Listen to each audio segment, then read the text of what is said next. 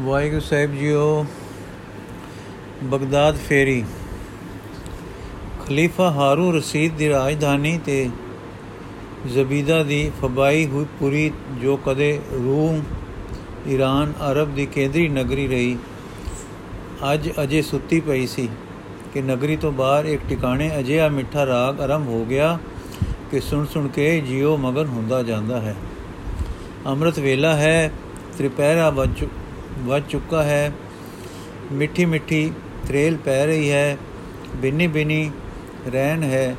ਸਿਤਾਰੇ ਨੂਰੀ ਨੈਣਾ ਨਾਲ ਅਰਸ਼ਾਂ ਤੋਂ ਫਰਸ਼ਾਂ ਵੱਲ ਤੱਕ ਰਹੇ ਹਨ ਤੇ ਸੁੱਖਾਂ ਦੇ ਝੋਕੇ ਦੇ ਰਹੇ ਹਨ। ਰਸ ਦੀ ਫੁਹਾਰ ਪੈ ਰਹੀ ਹੈ। ਸਾਫ਼ ਤੇ ਹਲਕੀ ਹਵਾ ਦੀ ਨਿੱਕੀ ਨਿੱਕੀ ਰਿਵੀ ਰੁਮਕ ਰਹੀ ਹੈ। ਦਰਿਆ ਦੇ ਪਾਣੀ ਦੇ ਗਲ ਲੱਗ ਕੇ ਆ ਰਹੀ ਹਵਾ ਠੰਡੀ ਤੇ ਰਸ ਭਰੀ ਹੋਈ ਹੋਈ ਰਸ ਦਾਨ ਕਰ ਰਹੀ ਹੈ। ਪਿਛਲੀ ਰਾਤ ਦੇ ਚੰਦ ਦੀ ਚਾਂਦਣੀ ਮੱਧਮ ਮੱਧਮ ਨੂਰ ਲੈ ਕੇ ਧਰਤੀ ਧਰਤੀ ਤੇ ਵਿਛੀ ਜਾ ਰਹੀ ਹੈ। ਇਸ ਕੁਦਰਤ ਦੇ ਟਿਕਾਓ ਤੇ ਰਸ ਭਰੇ ਰੰਗ ਵਿੱਚ ਸਰੋਧ ਹੋ ਰਿਹਾ ਹੈ। ਆਸਾ ਦੀ ਦਿਲ ਖਿਚਵੀ ਖਿਚ ਰਾਗਣੀ ਵੱਜ ਰਹੀ ਹੈ, ਜੋ ਇਸ ਵੇਲੇ ਕਿਸੇ ਜਾਗ ਰਹੇ ਮਨ ਨੂੰ ਆਪੇ ਵਿੱਚ ਲਿਆ ਕੇ ਆਪੇ ਦੇ ਰਸ ਰੰਗ ਵਿੱਚ ਮਸਤੀਆਂ ਦੇ ਦੇਸ਼ ਪਹੁੰਚਾ ਰਹੀ ਹੈ। ਇੰਨੇ ਨੂੰ ਕੋਈ ਸੋਹਣਾ ਗਲਾ ਵੀ ਸਾਜ ਦੇ ਨਾਲ ਛਿੜਿਆ ਆਵਾਜ਼ ਆਈ, ਬਲਿਹਾਰੀ ਗੁਰ ਆਪਣੇ ਦਿਉਹਾੜੀ ਸਦਵਾਰ, ਜਿਨ ਮਾਨਸ ਤੇ ਦੇਵਤੇ ਕੀਏ ਕਰਤ ਨ ਲਾਗੀ ਵਾਰ। ਹੈ? ਤੁਰਕਾਨੀ ਧਰਤੀ ਵਸੋ ਮੁਸਲਮਾਨਾਂ ਦੀ, ਇੱਥੇ ਆਸਾ ਦੀ ਵਾਰ ਕੀ ਕੋ ਆਪੜੀ? ਹਾਂ ਜੀ, ਆਸਾ ਦੀ ਵਾਰ ਦਾ ਮਾਲਕ, ਆਸਾ ਦੀ ਵਾਰ ਵਿੱਚ ਇਲਾਹੀ ਵੇਦ ਦੱਸਣ ਵਾਲਾ ਦਾਤਾ ਆਪ ਜੋ ਪਹੁੰਚਾ ਹੋਇਆ ਹੈ ਤੇ ਕਈ ਦਿਨਾਂ ਤੋਂ ਇੱਥੇ ਰੰਗ ਲਾ ਰਿਹਾ ਹੈ। ਲੋਕੀ ਆਉਂਦੇ ਹਨ, ਉਹਨਾਂ ਦਾ ਸਤਸੰਗ ਕਰਦੇ ਹਨ, ਉਪਦੇਸ਼ ਸੁਣਦੇ ਹਨ, ਸੱਚੀ ਸੁੱਚੀ ਰੱਬੀ ਪਿਆਰ ਦੀ ਗੱਲ ਸਮਝਦੇ ਤੇ ਕਮਾਉਂਦੇ ਹਨ। ਹਾਂ, ਦਾਤਾ ਉਹਨਾਂ ਨੂੰ ਉਹਨਾਂ ਦੀ ਬੋਲੀ ਵਿੱਚ ਸਮਝਾਉਂਦਾ ਹੈ। ਸਮਝਦੇ ਹਨ, ਜੀ ਦਾਨ ਲੈਂਦੇ ਹਨ ਤੇ ਰੱਬ ਦੇ ਨਾਮ ਦੀ ਲਿਵ ਵਿੱਚ ਜਿਉ ਜਿਉ ਪੈਂਦੇ ਹਨ ਜਿਉ ਜਿਉ ਪੈਂਦੇ ਹਨ। ਐਸੇ ਥੋੜੇ ਜਿਹੇ ਸ਼ਰੀਰਾਂ ਦਾ ਇੱਥੇ ਸਤਸੰਗ ਹੈ। ਉਹ ਸਵੇਰੇ ਸ਼ਹਿਰੋਂ ਨਿਕਲ ਕੇ ਇਸ ਟਿਕਾਣੇ ਜੋ ਸ਼ਹਿਰੋਂ ਬਾਹਰ ਹੈ, ਆ ਜੁੜਦੇ ਹਨ, ਕੀਰਤਨ ਸੁਣਦੇ ਹਨ, ਚਾਹੋ ਸਮਝਦੇ ਨਹੀਂ, ਪਰ ਰਾਗ ਦੀ ਸੁਰ ਲੈ ਉਹਨਾਂ ਨੂੰ ਜੋੜ ਦਿੰਦੀ ਹੈ। ਦਾਤੇ ਦਾ ਦਰਸ਼ਨ ਆਤਮ ਰੰਗ ਲਾ ਦਿੰਦਾ ਹੈ। ਕਈ ਲੋਕ ਇਹਨਾਂ ਵਿੱਚ ਜਪਜੀ ਦਾ ਅਰਥ ਭਾਵ ਆਪਣੀ ਬੋਲੀ ਵਿੱਚ ਸੁਣਦੇ ਹਨ ਤੇ ਯਾਦ ਲਈ ਲਿਖ ਲੈਂਦੇ ਹਨ। ਇਹ ਉਸ ਧਰਤੀ ਵਿੱਚ ਜਿੱਥੇ ਕਿ ਮੁਸਲਮਾਨੀ ਤੇਜ ਸਿਖਰਾਂ ਤੇ ਹੈ, ਆਪਣਾ ਸਿੱਕਾ ਜਮਾ ਕੇ ਜਾ ਬੈਠੇ ਹਨ। ਅਰਸ਼ਾਂ ਤੋਂ ਗੁਰੂ ਹੋ ਕੇ ਆਏ ਗੁਰੂ ਨਾਨਕ ਦੇਵ ਜੀ। ਪਰ ਇਹ ਨਹੀਂ ਸਮਝਣਾ ਚਾਹੀਏ ਕਿ ਆਪ ਨਾਲ ਉੱਥੇ ਵਿਖਾਂਦ ਨਹੀਂ ਹੋਈ। ਹੋਈ ਅਰ ਚੰਗੀ ਜ਼ੋਰਦਾਰ ਹੋਈ। ਆਪ ਦੇ ਟਿਕਣ ਦਾ, ਉਪਦੇਸ਼ ਦਾ, ਕੀਰਤਨ ਦਾ ਚਰਚਾ ਸ਼ਹਿਰ ਵਿੱਚ ਟੁਰ ਪਿਆ। ਜੋ ਲੋਕ ਮੁਰੀਦ ਹੋਏ, ਉਹਨਾਂ ਨਾਲ ਈਰਖਾ ਤੇ ਤਸਵ ਆਰੰਭ ਹੋ ਗਿਆ। ਮੁਸਲਮਾਨੀ ਸ਼ਰਾ ਵਿੱਚ ਰਾਗ ਕਰਨਾ ਮਨੇ ਹੈ। ਇਸ ਰਾਗ ਤੇ ਚਰਚਾ ਚੱਲੀ, ਲੋਕਾਂ ਨੇ ਕਿਹਾ ਕਿ ਇਹ ਕੌਣ ਹੈ ਜੋ ਫਕੀਰ ਹੋ ਕੇ ਅੱਲਾ ਵਾਲਾ ਕਹਿਲਾ ਕੇ ਮੁਰਸ਼ਿਦ ਬਣ ਕੇ ਫਿਰ ਰਾਗ ਕਰਦਾ ਹੈ ਤੇ ਸੁਣਦਾ ਹੈ। ਫਿਰ ਇਸ ਦੇ ਸੇਵਕਾਂ ਵਿੱਚੋਂ ਪੰਜ ਵੇਲੇ ਦੀ ਨਮਾਜ਼ ਕੋਈ ਨਹੀਂ ਪੜਦਾ ਜੋ ਕੁਝ ਮੁਰੀਦ ਹੋਏ ਹਨ, ਸੋ ਕੁਝ ਵਿਰਧ ਤਾਂ ਕਰਦੇ ਹਨ, ਪਰ ਨਹੀਂ, ਕੀ ਤੇ ਕਾਦਾ ਪਤਾ ਨਹੀਂ ਕੀ ਤੇ ਕਾਦਾ ਫਿਰ ਵਿੱਚ ਫਿਰ ਵਿੱਚ ਵਿੱਚ ਲੋਕੀ ਉਹਨਾਂ ਦੀ ਰੂਹਾਨੀ ਤਾਕਤ ਦੀਆਂ ਗੱਲਾਂ ਵੀ ਸੁਣਦੇ ਸਨ ਕਰਮਾਤ ਵੀ ਦੇਖਦੇ ਸਨ, ਜੋ ਕਿ ਇਬਰਾਨੀ ਪੈਗੰਬਰਾਂ ਦੇ ਕਾਇਲ ਲੋਕ ਨਬੀ ਦੀ ਨਿਸ਼ਾਨੀ ਸਮਝਦੇ ਸਨ। ਕਈ ਵੇਰ ਕੋਈ ਅਕੇਲਾ ਆਦਮੀ ਤਾਂ ਕਦੇ ਕਈਆਂ ਦੇ ਜੁਰਮ ਰਲ ਕੇ ਜਾਂਦੇ ਸਨ ਕਿ ਕੋਈ ਬਹਿਸ ਛੇੜੀਏ, ਬੇਅਦਬੀ ਕਰੀਏ, ਪਰ ਬਹਿਸ ਛੇੜ ਕੇ ਮੂੰਹ ਦਿਖਾਉਂਦੇ ਸਨ ਅਰ ਚਿਹਰੇ ਦਾ ਰੋਬ ਤੇ ਪ੍ਰਭਾਵ ਦੇਖ ਕੇ ਬੇਅਦਬੀ ਦਾ ਹੌਸਲਾ ਡਹਿ ਜਾਂਦਾ ਸੀ। ਤਦ ਵੀ ਸਰਾ ਵਿਰੋਧ ਇੱਕ ਦੋ ਗੱਲਾਂ ਤੱਕ ਤੱਕ ਕੇ ਵਿਰੋਧ ਦਿਨੋ ਦਿਨ ਵੱਧਦਾ ਵਧ ਰਿਹਾ ਸੀ। ਅੰਤ ਵਿਰੋਧੀ ਲੋਕਾਂ ਨੇ ਇਸਲਾਹ ਕੀਤੀ ਕਿ ਆਪਣੇ ਸ਼ਹਿਰ ਦੇ ਅਤੇ ਮੁਸਲਮਾਨੀ ਦੁਨੀਆ ਦੇ ਵੱਡੇ ਪੀਰ ਹਜ਼ਰਤ ਦਸਤਗੀਰ ਦੀ ਗੱਦੀ ਤੇ ਸਜਾਦਾ ਨਸ਼ੀਨ ਨੂੰ ਆਖੀਏ, ਉਹ ਠੀਕ ਉਪਰਾਲਾ ਕਰ ਸਕਣਗੇ। ਆਪ ਉਹ ਪੀਰ ਹਨ ਸ਼ਰਾ ਦਾ ਫਤਵਾ ਲੈ ਸਕਦੇ ਹਨ। ਵਕਤ ਦੇ ਹਾਕਮ ਨੂੰ ਕਹਿ ਕੇ ਦੰਡ ਦਿਵਾ ਸਕਦੇ ਹਨ। ਇਉਂ ਸੋਚ ਕੇ ਪੀਰ ਜੀ ਪਾਸ ਸ਼ਿਕਾਇਤ ਪਹੁੰਚਾਈ। ਪੀਰ ਜੀ ਨੇ ਡੂੰਗੀ ਵਿਚਾਰ ਕੀਤੀ ਕਿ ਜੋ ਸ਼ਖਸ ਇਸ ਧਰਤੀ ਤੇ ਆ ਕੇ ਸਾਡੇ ਵੱਡਿਆਂ ਦੇ ਰੋਜ਼ੇ ਲਾ ਕੇ ਲਾਗੇ ਬੈਠ ਕੇ ਸ਼ਰੋਧ ਕਰਦਾ ਹੈ ਤੇ ਜਾਣਦਾ ਹੈ ਕਿ ਮੁਸਲਮਾਨ ਇਸ ਗੱਲ ਨੂੰ ਰਵਾ ਨਹੀਂ ਰੱਖਣਗੇ। ਉਹ ਜ਼ਰੂਰ ਦਿਮਾਗ ਵਿੱਚ ਕੁਝ ਸੋਚ ਤੇ ਤਾਕਤ ਰੱਖਦਾ ਹੈ। ਨਹੀਂ ਤਾਂ ਕੋਈ ਮਾਮੂਲੀ ਇਨਸਾਨ ਇੰਨੀ ਦਿਲੇਰੀ ਕਦ ਕਰ ਸਕਦਾ ਹੈ ਕਿ ਜਿਸ ਦਾ ਫਲ ਸ਼ਰਾਂ ਵੱਲੋਂ ਦੰਡ ਮਿਲਣਾ ਸਫਾ ਪਿਆ ਦਿਸਦਾ ਹੋਵੇ? ਹਿੰਦੂ ਉਹ ਹੋ ਨਹੀਂ ਸਕਦਾ, ਕਿਉਂਕਿ ਇੰਨੀ ਦਲੇਰੀ ਤੇ ਸਾਹਸ ਹਿੰਦੂ ਵਿੱਚ ਕਿੱਥੇ ਕਿ ਇਹ ਇੰਨੀ ਦੂਰ ਆ ਕੇ ਇਹ ਕੁਝ ਕਰੇ, ਤਾਂ ਤੇ ਮੈਂ ਸਹਿਜ ਨਾਲ ਕਦਮ ਚਾਵਾਂ ਇਹ ਸੋਚ ਕੇ ਆਪਣੀ ਵੱਲੋਂ ਸੁਨੇਹਾ ਗਲਿਆ ਕਿ ਸ਼ਰੋਧ ਬੰਦ ਕਰੋ, ਇਹ ਇੱਥੇ ਕਰਨਾ ਮਨਾ ਹੈ। ਸੋ ਜਾਂ ਆਦਮੀ ਮਨਾ ਕਰਨ ਆਏ ਤਾਂ ਬਾਬੇ ਕਿਹਾ, ਜੋ ਲਗ ਪੀਰ ਨਾ ਆਵੇ ਤੋ ਲੋਕ ਸਰੋਧ ਬੰਦ ਨਹੀਂ ਕਰਤੇ। ਬਗਦਾਦ ਵਿੱਚ ਪੀਰ ਦਸਗੀਰ ਦੀ ਗੱਦੀ ਬੜੀ ਪ੍ਰਸਿੱਧ ਗੱਦੀ ਹੈ। ਹੁਣ ਤੱਕ ਸਾਰੇ ਮੁਸਲਮਾਨੀ ਦੇਸ਼ਾਂ ਤੋਂ ਲੋਕੀ ਉੱਥੇ ਜਾਂਦੇ ਹਨ। ਹਿੰਦੁਸਤਾਨ ਵਿੱਚ ਵੀ ਉਸ ਗੱਦੀ ਦੇ ਬਹੁਤ ਚੇਲੇ ਹਨ। ਇੰਨੀ ਜਿਨੀ, ਇਨੀ ਦਿਨੀ ਜਿਨ੍ਹਾਂ ਦੀ ਵਾਰਤਾ ਅਸੀਂ ਲਿਖ ਰਹੇ ਹਾਂ, ਉੱਥੇ ਕੋਈ ਹਿੰਦੁਸਤਾਨੀ ਮੁਸਲਮਾਨ ਵੀ ਗੱਦੀ ਤੇ ਮੁਰੀਦ ਹੋਏ ਹੋਏ ਹਨ। ਮੁਰੀਦ ਗਏ ਹੋਏ ਸਨ। ਇਨੀ ਦਿਨੀ ਜਿਨ੍ਹਾਂ ਦੀ ਵਾਰਤਾ ਅਸੀਂ ਲਿਖ ਰਹੇ ਹਾਂ, ਉੱਥੇ ਕੋਈ ਹਿੰਦੁਸਤਾਨੀ ਮੁਸਲਮਾਨ ਵੀ ਗੱਦੀ ਦੇ ਮੁਰੀਦ ਗਏ ਹੋਏ ਸਨ। ਇਹਨਾਂ ਵਿੱਚੋਂ ਕਿਸੇ ਨੇ ਸਤਗੁਰੂ ਜੀ ਦੀ ਬਾਣੀ ਦਾ ਪਾਠ ਸੁਣਿਆ ਔਰ ਨਵੇਂ ਬੜੇ ਮੁਰੀਦਾਂ ਤੋਂ ਉਹਨਾਂ ਦੀ ਬੋਲੀ ਵਿੱਚ ਸਮਝਾਈ ਜਾ ਰਹੀ ਬਾਣੀ ਦਾ ਭਾਵ ਸਮਝਾਇਆ, ਸਮਝਿਆ ਤੇ ਪੀਰ ਪਾਸ ਦੂਸਰੀ ਸ਼ਿਕਾਇਤ ਆਪੜੀ ਕਿ ਉਹ ਨਵਾਂ ਆਇਆ ਫਕੀਰ ਸ਼ਰਾਂ ਦੇ ਵਿਰੁੱਧ ਬਾਤਾਂ ਵੀ ਕਰਦਾ ਹੈ। ਆਪਣੇ ਮੁਰੀਦਾਂ ਨੂੰ ਦੱਸਦਾ ਹੈ ਕਿ ਪਤਾਲਾਂ ਤੋਂ ਪਰੇ ਪਤਾਲ ਹਨ ਤੇ ਆਕਾਸ਼ਾਂ ਤੋਂ ਪਰੇ ਆਕਾਸ਼ ਹਨ। ਤੇ ਉਹ ਲੱਖਾਂ ਹੀ ਹਨ। ਪਰ ਸ਼ਰਾਂ ਵਿੱਚ ਤਾਂ 7 7 10 ਕੇ ਸਾਰੇ 14 ਤਬਕ ਕਹੇ ਹਨ। ਇਹ ਇੱਕ ਹੋਰ ਸ਼ਰਾਂ ਦਾ ਨੁਕਤਾ ਸੀ, ਜੋ ਪੀਰ ਜੀ ਦੇ ਹੱਥ ਆਇਆ। ਇੱਕ ਸਰੋਧ ਕਰਨਾ, ਦੂਸਰੇ ਮਨਾ ਕਰਨਾ, ਕਰਨ ਤੇ ਮਨਾ ਨਾ ਹੋਣਾ, ਤੀਸਰੇ ਮੁਸਲਮਾਨੀ ਸਿਧਾਂਤਾਂ ਦੇ ਵਿਰੋਧ ਉਪਦੇਸ਼ ਕਰਨੇ। ਸ਼ਰਾ ਦੀ ਵਿਰੋਧਤਾ ਮੁਸਲਮਾਨਾਂ ਵਿੱਚ ਇੱਕ ਐਸਾ ਸਦ ਹੈ ਕਿ ਜਿਸ ਨਾਲ ਵਿਰੋਧੀ ਨੂੰ ਚੰਗੀ ਤਰ੍ਹਾਂ ਘੜਿਆ ਜਾ ਸਕਦਾ ਹੈ। ਇਹ ਸਦ ਪੀਰ ਜੀ ਦੇ ਹੱਥ ਆ ਗਏ ਸੇ। ਇਸ ਨਵੇਂ ਆਏ ਅਨੋਖੇ ਇਨਸਾਨ ਦੀ ਵੱਧ ਰਹੀ ਕੀਰਤੀ ਤੇ ਜਸ ਇੱਕ ਹੋਰ ਦੁਖਦਾਈ ਕੰਡਾ ਸੀ। ਕਈ ਵੇਰ ਦੂਸਰੇ ਰਾਜੇ ਦੇ ਐਸ਼ਵਰਜ ਵਾਂਗੂ ਪੀਰਾਂ ਨੂੰ ਵੀ ਦੂਸਰੇ ਫਕੀਰਾਂ ਦਾ ਪ੍ਰਤਾਪ ਚੁਭਿਆ ਕਰਦਾ ਹੈ। ਸੋ ਹੁਣ ਪੀਰ ਜੀ ਨੇ ਵਿਚਾਰ ਕਰਕੇ ਲੋਕਾਂ ਨੂੰ ਕਿਹਾ ਕਿ ਮੈਂ ਤੁਸਾਂ ਨੂੰ ਮਨੇ ਨਹੀਂ ਕਰਦਾ। ਜੋ ਸ਼ਰਾ ਆਖਦੀ ਹੈ, ਤੁਸੀਂ ਕਰੋ। ਕਿਉਂਕਿ ਅਸਾਂ ਪਹਿਲਾਂ ਮਨਾ ਕਰ ਗਲਿਆ ਸੀ, ਪਰ ਉਹ ਮਨਾ ਨਹੀਂ ਹੋਏ। ਹੁਣ ਸ਼ਰਾਂ ਦਾ ਹੁਕਮ ਟੁਰੇਗਾ। ਸ਼ਰਾਂ ਐਸੇ ਆਦਮੀ ਨੂੰ ਸੰਸਾਰ ਕਰਨਾ ਦੱਸਦੀ ਹੈ, ਸੋ ਕਰੋ। ਆਏ ਸਮਗਰੇ ਨਗਰ ਪਠਾਈ ਸੰਸਾਰ ਤਿਸ ਕਰੀਏ ਜਾਈ। ਸਭ ਚਲ ਜਾਓ ਨ ਲਾਵੋ ਦੇਰਾ, ਹੁਕਮ ਬੰਕੀ ਨੋ ਓ ਮੇ ਉਨ ਮੇਰਾ।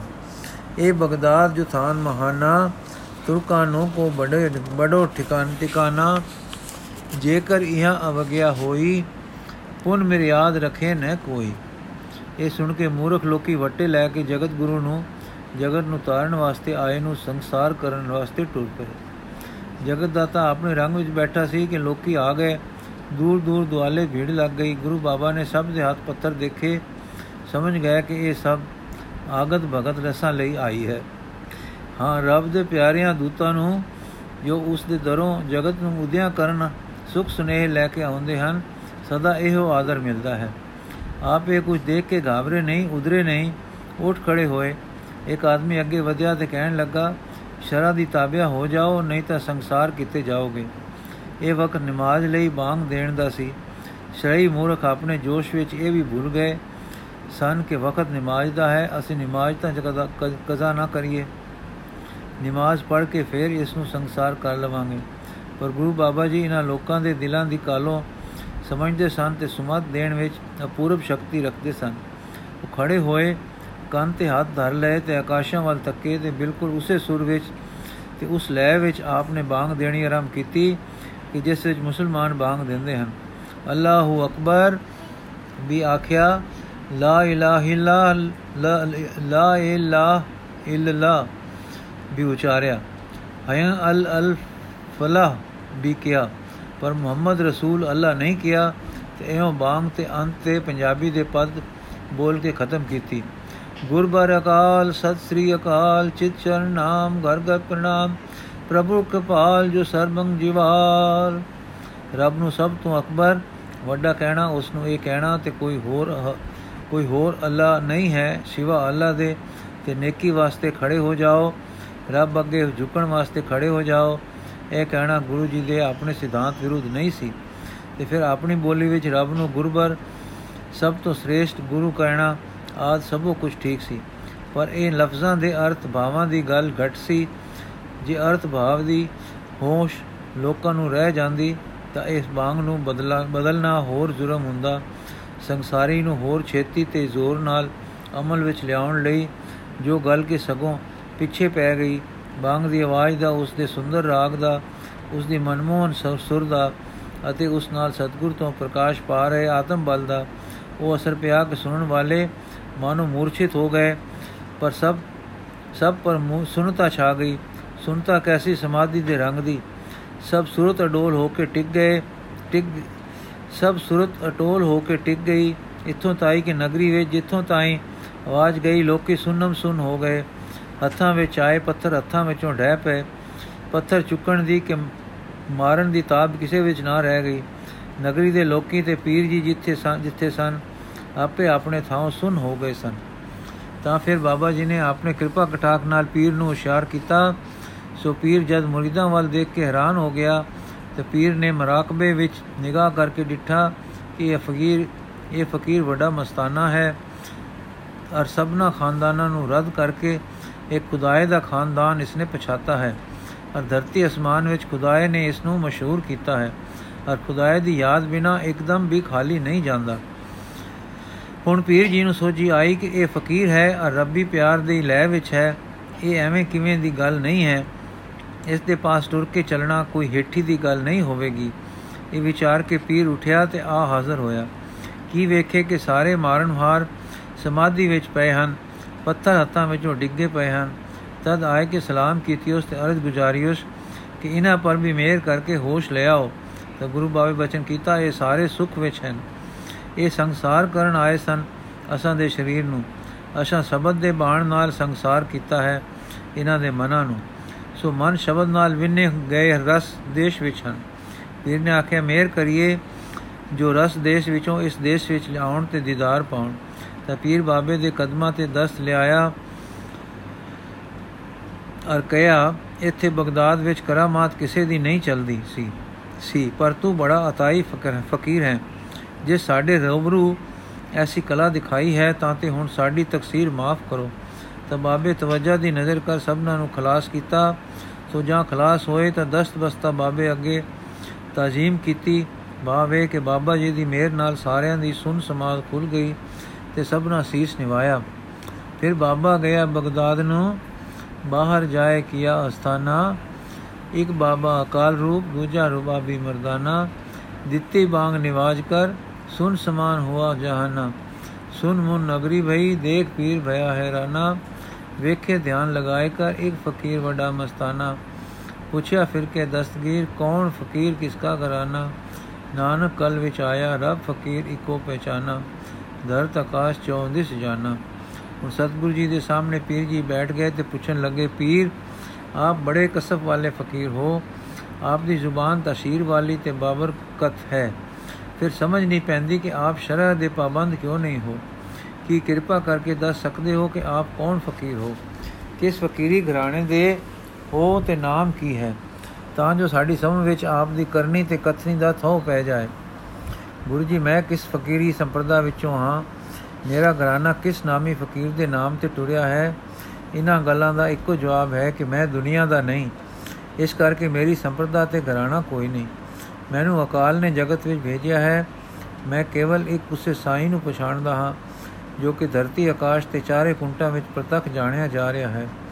ਫਕੀਰਾਂ ਨੇ, ਫਕੀਰਾਂ ਨੂੰ ਮੈਂ ਰੱਦ ਕਰ ਆਇਆ ਹਾਂ ਕਿ ਜੋ ਆਪਣੇ ਦੁਆਲੇ ਲਕੀਰਾਂ ਵਾਹ ਕੇ ਕੈਦ ਹੋਏ ਬੈਠੇ ਹਨ ਤੇ ਜੋ ਮਾਨ ਦੇ ਥੜੇ ਤੇ ਤਕੀਏ ਲਾ ਕੇ ਵਫਾ ਰਹੇ ਹਨ, ਜੋ ਸਾਈਂ ਦੇ ਕਹਿਲਾਉਂਦੇ ਹੋਏ ਨਫਸ ਦੇ ਬੰਦੇ ਹੋ ਰਹੇ ਸਨ। ਸੋ ਐਸੇ ਫਕੀਰ ਮੈਂ ਰੱਦ ਕਰਨ ਆਇਆ ਹਾਂ। ਤੁਸਾਂ ਦੇ ਜੋ 14 ਖਾਨਦਾਨ ਦੇ 72 ਫਿਰਕੇ ਹਨ ਤੇ ਇਹਨਾਂ ਦੇ ਫਿਰਕੇ ਬੰਦੀ ਹੁੰਦੀ ਹੈ, ਇਹ ਹੱਦਾਂ ਹਨ। ਸਾਈਂ ਨੇ ਪਿਆਰ ਕੀਤਾ ਹੈ, ਹੱਦਾਂ ਤੇ ਪਾਲਾਂ ਜਿਨ੍ਹਾਂ ਵਿੱਚ ਹੰਕਾਰ ਹੋਵੇ ਬਨੀਆਂ ਹਨ ਤੇ ਜੇ ਤੂੰ ਸਾਡਾ ਨਾਮ ਪੁੱਛੇ, ਅਸੀਂ ਨਿਰੰਕਾਰ ਦੇ ਹਾਂ, ਨਿਰੰਕਾਰੀ ਸਾਨੂੰ ਕਹਿ ਲੋ ਮਾਤਾ ਪਿਤਾ ਦਾ ਧਰਿਆ ਨਾਮ ਚਾਹੋ ਤਾਂ ਉਹ ਨਾਮ ਨਾਨਕ ਹੈ। ਜਾਂ ਪੀਰ ਨੇ ਨਾਮ ਸੁਣਿਆ ਤਾਂ ਫਿਰ ਸੀਸ ਨਿਵਾਇਆ। ਪੀਰ ਉਹਨਾਂ ਦਾ ਨਾਮ ਸੁਣ ਚੁੱਕਾ ਸੀ। ਮੱਕੇ ਤੋਂ ਲੋਕਾਂ ਆ ਕੇ ਉੱਥੋਂ ਦੇ ਹਾਲਾਤ ਆਪ ਦੇ ਦੱਸੇ ਸਨ। ਸੋ ਪੀਰ ਹਿੰਦੀ ਕਹਿ ਕੇ ਉਸਨੇ ਸੀਸ ਝੁਕਾਇਆ ਤੇ ਆਖਿਆ ਠੰਡ ਪਾਈ ਹੈ ਸੁਣ ਕੇ ਆਪ ਦਾ ਨਾਮ। ਠੰਡ ਪਈ ਹੈ ਸੁਣ ਕੇ ਆਪ ਦਾ ਨਾਮ।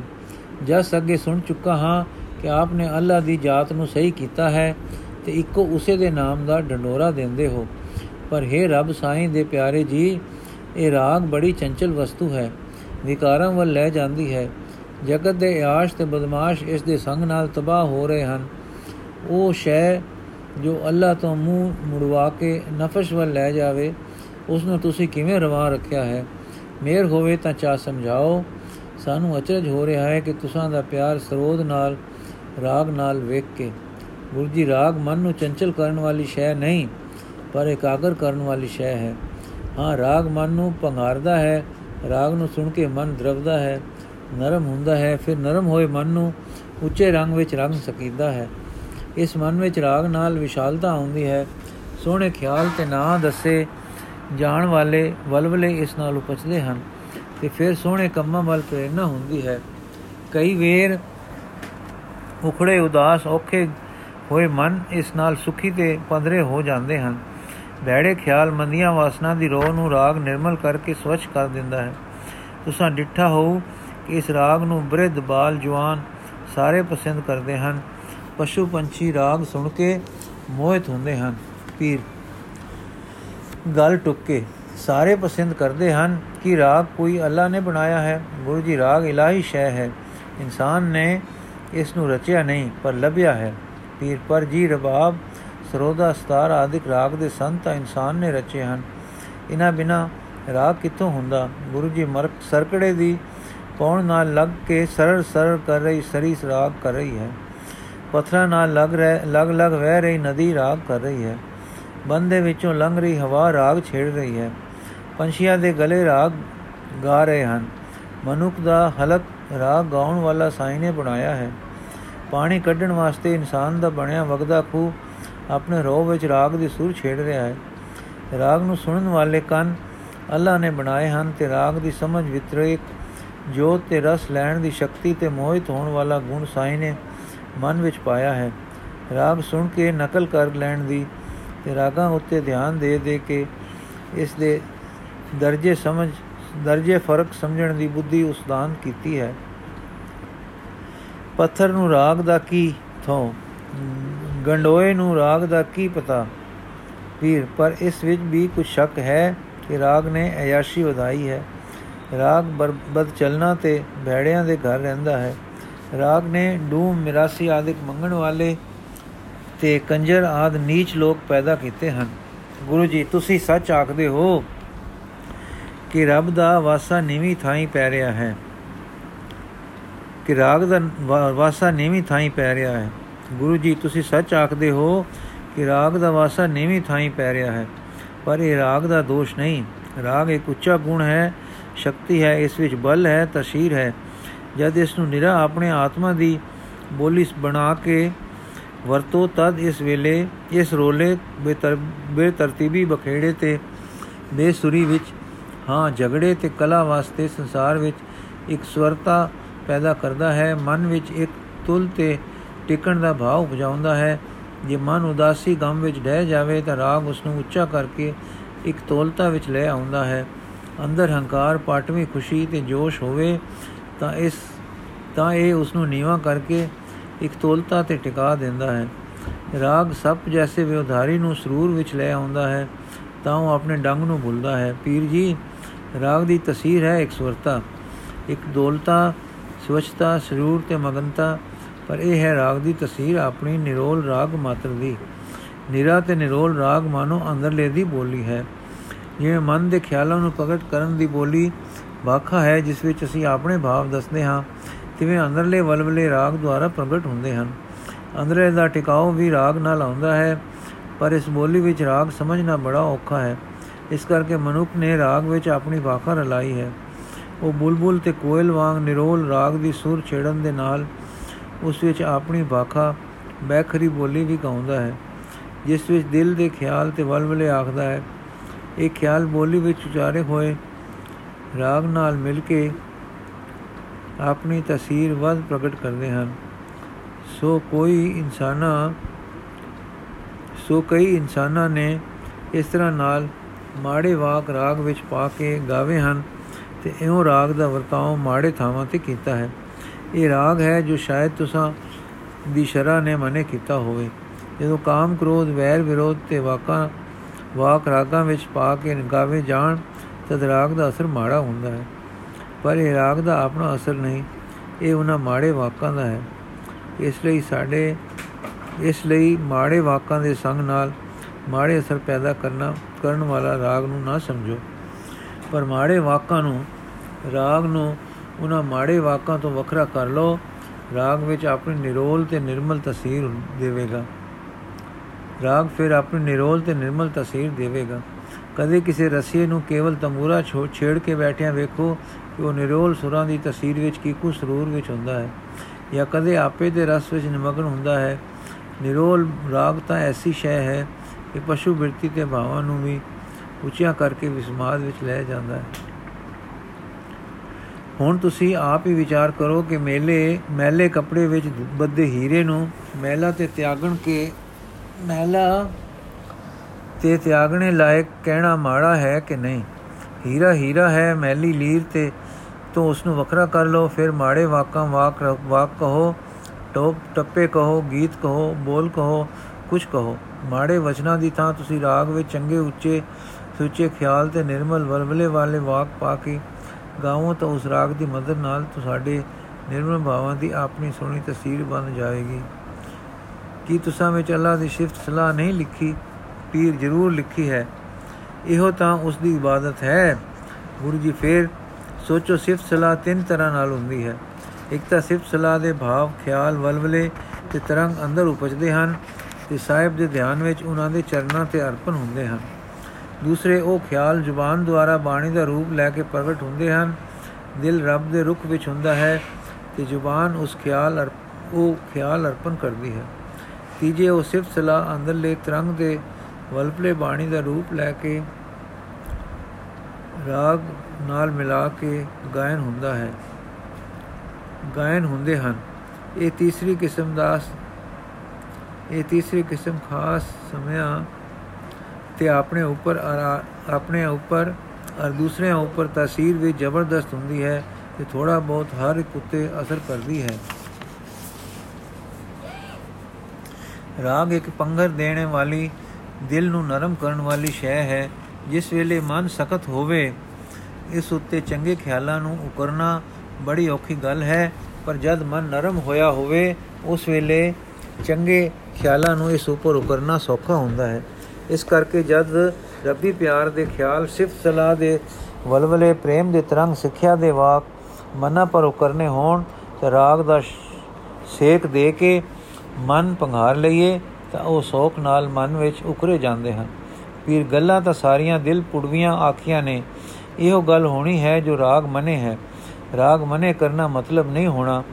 ਪਰ ਮਾੜੇ ਖਿਆਲਾਂ ਦੇ ਗਾਉਣ, ਗਾਵਣੇ ਮੰਨੇ ਹੋਸਨ ਮਨੇ ਹੋਸਨ ਗੁਰੂ ਜੀ, ਪੀਰ ਜੀ, ਇੱਕ ਹੋਰ ਬੇਵਸੀ ਦੀ ਗੱਲ ਹੈ ਕਿ ਰਾਗ ਰੋਕਿਆਂ ਰੁਕ ਨਹੀਂ ਸਕਦਾ। ਚਾਹੇ ਮੁਸਲਮਾਨ ਹੈ, ਚਾਹੇ ਯਹੂਦੀ, ਚਾਹੇ ਈਸਾਈ ਹੈ, ਚਾਹੇ ਹਿੰਦੂ, ਚਾਹੇ ਉਸ ਦੇ ਮਤ ਵਿੱਚ ਰਾਗ ਰਵਾ ਹੈ ਤੇ ਚਾਹੇ ਰਵਾ ਨਹੀਂ। ਗਾਉਂਦਾ ਸਭ ਕੋਈ ਹੈ। ਰਾਜਾ ਵੀ ਗਾਉਂਦਾ ਹੈ ਤੇ ਕੰਗਾਲ ਵੀ। ਹਾਲੀ ਨੂੰ ਹਲ ਮਗਰ ਟੁਰਦਾ ਤੱਕੋ ਕਿਸੇ ਨਾ ਕਿਸੇ ਵੇਲੇ ਕੁਝ ਗਾਵੇਗਾ। ਮਲਾ ਨੂੰ ਚੱਪੇ ਲਾਉਂਦਾ ਤੱਕੋ ਕਿਸੇ ਨਾ ਕਿਸੇ ਵੇਲੇ ਕੋਈ ਤੱਪਾ ਛੇੜੇਗਾ। ਚੰਗਾ ਗਾਵੇ ਚਾਹੇ ਮਾੜਾ ਪਰ ਗਾਵੇਗਾ। ਮਜ਼ਦੂਰ ਟੋਕਰੀ ਦੇਂਦਾ ਚੂਨਾ ਕੁੱਟਦਾ ਕੋਈ ਨਾ ਕੋਈ ਸੁਰ ਲਾਵੇਗਾ।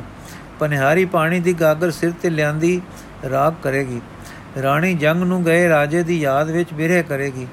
ਇਉਂ ਤੁਸੀਂ ਫਿਰ ਟੁਰ ਕੇ ਸਾਰੇ ਤੱਕ ਲਵੋ, ਸਭ ਕੋਈ ਗਾਵਣ ਦੀ ਟੂ ਟਾਂ ਕਰਦਾ ਹੈ। ਜੇ ਇਹ ਗੱਲ ਹੋਣੀ ਹੈ ਕਿ ਗਾਉਣੇ ਲੋਕਾਂ ਹੁਣ ਰੁਕ ਨਹੀਂ ਸਕਣਾ, ਗਾਉਣੋਂ ਲੋਕਾਂ ਰੁਕ ਨਹੀਂ ਸਕਣਾ, ਤਾਂ ਸੋਹਣੇ ਸੋਹਣੇ ਖਿਆਲ ਉੱਚੇ ਉੱਚੇ ਵਲਵਲੇ, ਸੁੱਚੇ ਸੁੱਚੇ ਤਰੰਗ, ਸਿਫਤ ਸਲਾਹ ਦੇ ਭਾਵ, ਸੱਚੇ ਪ੍ਰੇਮ ਦੇ ਰੰਗ, ਸਿੱਖਿਆ ਦੇ ਵਾਕ, ਉਪਦੇਸ਼ਾਂ ਦੇ ਭਾਵ, ਸੋਹਣੇ ਵਾਕਾਂ ਵਿੱਚ ਰਚੋ ਤੇ ਗਾਵੋ। ਗਰੀਬ ਅਮੀਰ ਸਭ ਨੂੰ ਪਿਆਰੇ ਲੱਗਣ, ਸਭ ਦੀਆਂ ਜੀਤਾਂ ਤੇ, ਜੀਬਾਂ ਤੇ ਚੜ ਜਾਣ, ਆਪਣੇ ਰੰਗਾਂ ਮੋਜਾਂ ਵਿੱਚ ਪੰਛੀਆਂ ਵਾਂਗੂ ਸੁਰਾਂ ਛੇੜਨ, ਗਾਉਣ, ਖਬਰੇ ਕਿਹੜੇ ਵੇਲੇ ਕਿਹੜਾ ਖਿਆਲ, ਕਿਹੜਾ ਟੱਪਾ ਤਾਰਨਹਾਰ ਅਸਰ ਕਰ ਕਰ ਜਾਏਗਾ। ਸਰਬ ਸਧਾਰਨ ਦਾ اخلاق ਸਵਰੇਗਾ ਉਹਨਾਂ ਦੇ ਮਨ ਵਿਸ਼ਾਲ ਹੋਣਗੇ ਉਹਨਾਂ ਦੀਆਂ ਪਸ਼ੂ ਬ੍ਰਿਤੀਆਂ ਤੇ ਨੀਵੇਂ ਵਲਵਲੇ ਉੱਚੇ ਹੋ ਜਾਣਗੇ ਜੇ ਤੁਸੀਂ ਰਾਗ ਨੂੰ ਧਰਮ ਨਾਲੋਂ ਉੱਚੇ ਭਾਵਾਂ ਤੋਂ ਸੁੱਚੇ ਵਲਵਲਿਆਂ ਤੋਂ ਵਖੇਰਾ ਕਰ ਦਿੱਤਾ ਤਾਂ ਲੋਕਾਂ ਨੇ ਬੇਵਸੇ ਆਪਣੇ ਅਸਲੇ ਅਸਲੇ ਦੇ ਸੁਭਾਅ ਵਿੱਚ ਕੁਝ ਨਾ ਕੁਝ ਗਾਉਣਾ ਹੈ ਉਹ ਗਾਉਣਗੇ ਜ਼ਰੂਰ ਪਰ ਕੀ ਜੋ ਉਹਨਾਂ ਨੂੰ ਸੁਲਭ ਹੈ ਸੁਲਭ ਕੀ ਹੈ ਇਸ਼ਕ ਹੁਸਨ ਤੇ ਝਗੜੇ ਬੈੜੀਆਂ ਵਾਸਨਾ ਦੇ ਟੱਪੇ, ਮਖੌਲ ਠੱਠੇ, ਵੈਰ ਤਾ ਦੇ ਡਾ ਦੇ ਸੋਇਲੇ ਝੂਠੇ ਝਗੜੇ, ਲੜਾਈਆਂ, ਇਹ ਸ਼ਿਆਂ ਰਾਗਾਂ ਵਿੱਚ ਗਾਉਂਦੇ ਲੋਕ ਨੀਵੇਂ ਨੀਵੇਂ ਖਿਆਲਾਂ ਵਿੱਚ ਰਹਿਣਗੇ। ਇਹ ਪੀਰ ਜੀ, ਰਾਗ ਨੀਵਾ ਨਹੀਂ ਹੈ, ਰਾਗ ਆਪੂ ਨੀਵੇਂ ਨਿਵਾਸਾਂ ਵਿੱਚ ਨਹੀਂ ਜਾ ਰਿਹਾ, ਪਰ ਤੁਹਾਡੇ ਰਾਗ ਨੂੰ ਤਰਾ ਤਰਾ ਦੇਣ ਨਾਲ ਨੀਵੇਂ ਲੋਕ ਪੇਟ ਪਾਲਣ ਵਾਸਤੇ ਇਸ ਨੂੰ ਨੀਵੇਂ ਨਿਵਾਸਾਂ ਵਿੱਚ ਲੈ ਗਏ ਹਨ। ਤੇ ਜਗਤ ਦਾ اخلاق ਤੇ ਸਦਾਚਾਰ ਗਵਾ ਕੇ ਨਫਸ ਨੂੰ ਇਲਜ਼ਾਮਣ ਵਾਲੇ ਨਫਸਾਨੀ ਸਰੀਰਕ ਸੁੱਖਾਂ ਵਿੱਚ ਮਸਤ ਕਰ ਦੇਣ ਵਾਲੇ ਕੰਮਾਂ ਦੀ ਰੁਚੀ ਦਿਵਾ ਕੇ ਆਪਣਾ ਪੇਟ ਪਾਲਣ ਵਿੱਚ ਵਰਤ ਰਹੇ ਹਨ ਸੋ ਇਹ ਭੁੱਲ ਹੈ ਜੋ ਰਾਗ ਜੈਸੇ ਪਵਿੱਤਰ ਕੁਦਰਤੀ ਪ੍ਰੇਰਕ ਨੂੰ ਇਬਾਦਤ ਭਗਤੀ ਤੇ ਉੱਚੇ ਵਲਵਲੇ ਦੇ ਮੰਡਲ ਦੇ ਤੋਂ ਵਕ ਕੀਤਾ ਜਾਵੇ ਰਾਗ ਦਾ ਪ੍ਰਯੋਜਨ ਇਹ ਹੈ ਕਿ ਇਹ ਰੂਹ ਨੂੰ ਹਿਸਾਬੀ ਕਿਤਾਬੀ ਲੇਖੇ ਗਿਣਤੀਆਂ ਤੇ ਉੱਚੇ ਤੋਂ ਉੱਚਾ ਕਰੇ, ਸਰੀਰਕ ਸੁੱਖਾਂ ਤੋਂ ਨਜ਼ਰ ਉਚੇਰੀ ਲੈ ਜਾਵੇ, ਵਿਸਮਾਦ ਦੁਆਰਾ ਨਿਰੋਲ ਆਤਮ ਦੇ ਮੰਡਲ ਵਿੱਚ ਲੈ ਜਾਵੇ ਤੇ ਫਿਰ ਪਰਮਾਤਮਾ ਦੇ ਮੇਲ ਆਦ ਵਿੱਚ ਸੱਟ ਦੇਵੇ।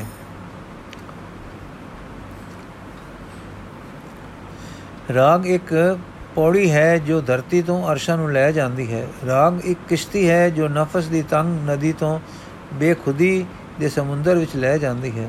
ਪੀਰ ਠੰਡਾ ਤੇ ਲੰਮਾ ਸਾਹ ਭਰ ਕੇ ਠੀਕ ਫਰਮਾਇਆ ਨੇ ਹੈਰਾਨੀ ਹੈ ਕਿ ਸਾਡੇ ਵਿੱਚ ਰਾਗ ਕਿਉਂ ਮਨੇ ਕੀਤਾ? ਗੁਰੂ ਸਾਹਿਬ ਤਾਂ ਉਪਰਲੀ ਵਾਰਤਾ ਕਰਦੇ ਆਪ ਦੇ ਆਪਣੇ ਮਾਲਕ ਦੇ ਸਿਫਤ ਸਲਾਈ ਰੰਗ ਵਿੱਚ ਮਗਨ ਹੋ ਗਏ ਸੇ। ਨੈਣ ਬੰਦ ਸੇ ਸਾਰਾ ਸਰੀਰ ਇੱਕ ਸੰਗੀਤਕ ਸਾੰਗ ਵਾਂਗੂ, ਸਾਜ਼ ਵਾਂਗੂ ਇਲਾਈ ਜਰਨਾਟ ਨਾਲ ਰਾਗ ਰੂਪ ਹੋ ਰਿਹਾ ਸੀ। ਪੀਰ ਦੀ ਛੇਕੜ ਦੀ ਗੱਲ ਪਰ ਵੀ ਆਪ ਦੇ ਨੈਣ ਨਹੀਂ ਖੁੱਲੇ। ਤਦ ਪੀਰ ਜੀ ਨੇ ਮਰਦਾਨੇ ਵੱਲ ਤੱਕਿਆ। ਮਰਦਾਨੇ ਨੇ ਆਪਣੇ ਮਾਲਕ ਨੂੰ ਆਪਣੇ ਰੰਗ ਵਿੱਚ ਦੇਖ ਕੇ ਜਰਾ ਅੱਗੇ ਹੋ ਕੇ ਪੀਰ ਜੀ ਨੂੰ ਹੌਲੇ ਜੇ ਕਿਹਾ, ਹਜ਼ਰਤ ਮੁਹੰਮਦ ਜੀ ਨੇ ਵੀ ਇਲਾਹੀ ਸਰੋਤ ਸਿਫਤ ਸਲਾਹ ਦੀ ਮਨੇ ਨਹੀਂ ਕੀਤੀ। ਤੁਸੀਂ ਚੇਤੇ ਕਰੋ, ਇੱਕ ਜ਼ਿਕਰ ਹੈ ਕਿ ਨਹੀਂ ਕਿ ਇੱਕ ਦਿਨ ਹਜ਼ਰਤ ਜੀ ਇੱਕ ਰਾਗ ਰੰਗ ਦੇ ਮੰਡਲ ਵਿੱਚ ਆਪਣੀ ਆਦਰਯੋਗ ਸੁਪਤਨੀ ਨੂੰ ਲੈ ਕੇ ਆਪ ਗਏ ਸਨ। ਰਾਗ ਤੋਂ ਨਫ਼ਰਤ ਹੁੰਦੀ ਤਾਂ ਆਪਣੀ ਸੁਪਤਨੀ ਨੂੰ ਕਿਉਂ ਆਗਿਆ ਦਿੰਦੇ? ਤੇ ਫਿਰ ਆਪ ਕਿਉਂ ਨਾਲ ਜਾਂਦੇ ਤੇ ਸੁਣਦੇ? ਕੁਰਾਨ ਸਾਰਾ ਵਾਰਤਕ ਨਹੀਂ, ਕਵਿਤਾ ਵਿੱਚ ਵੀ ਹੈ। ਕਵਿਤਾ ਦੀ ਰਚਨਾ ਦਾ ਇੱਕ ਪ੍ਰਯੋਜਨ ਉਸ ਦੇ ਰਾਗ ਵਿੱਚ ਗਾਵੇ ਜਾਣ ਦਾ ਹੁੰਦਾ ਹੈ। ਸੋ ਰਾਗ ਦਾ ਨਵਾਂ ਹੋਣਾ ਇੱਕ ਤਰ੍ਹਾਂ ਨਾਲ ਕੁਰਾਨ ਹੀ ਹੈ। ਕੁਰਾਨ ਹੀ ਤੋਂ ਜਾਇਜ਼ ਹੋ ਗਿਆ। ਫਿਰ ਸੋਚੋ, ਕੋਈ ਆਦਤ ਰਾਗ ਦੇ ਨਾਂ ਰਵਾ ਹੋਣ ਵਿੱਚ ਉੱਥੇ ਹੈ ਹੀ ਨਹੀਂ। ਫਿਰ ਸੋਚੋ, ਕੋਈ ਆਦਤ ਕੋਈ ਆਇਤ ਰਾਗ ਦੇ ਨਾਂ ਰਵਾ ਹੋਣ ਵਿੱਚ ਉੱਥੇ ਹੈ ਹੀ ਨਹੀਂ। ਕੁਰਾਨ ਸਾਰਾ ਵਾਰਤਕ ਨਹੀਂ, ਕਵਿਤਾ ਵਿੱਚ ਵੀ ਹੈ। ਕਵਿਤਾ ਦੀ ਰਚਨਾ ਦਾ ਇੱਕ ਪ੍ਰਯੋਜਨ ਉਸ ਦੇ ਰਾਗ ਵਿੱਚ ਗਾਵੇਂ ਜਾਣ ਦਾ ਹੁੰਦਾ ਹੈ। ਸੋ ਰਾਗ ਦਾ ਰਵਾ ਹੋਣਾ ਇੱਕ ਤਰ੍ਹਾਂ ਨਾਲ ਕੁਰਾਨ ਹੀ ਤੋਂ ਜਾਇਜ਼ ਹੋ ਗਿਆ। ਫਿਰ ਸੋਚੋ, ਕੋਈ ਆਇਤ ਰਾਗ ਦੇ ਨਾਂ ਰਵਾ ਹੋਣ ਵਿੱਚ ਉੱਥੇ ਹੈ ਹੀ ਨਹੀਂ। ਵਾਹਿਗੁਰੂ ਜੀ ਕਾ ਖਾਲਸਾ, ਵਾਹਿਗੁਰੂ ਜੀ ਕੀ ਫਤਿਹ। ਬਾਕੀ ਦੀ ਸਾਖੀ ਅਸੀਂ ਕੱਲ ਪੜਾਂਗੇ ਜੀ।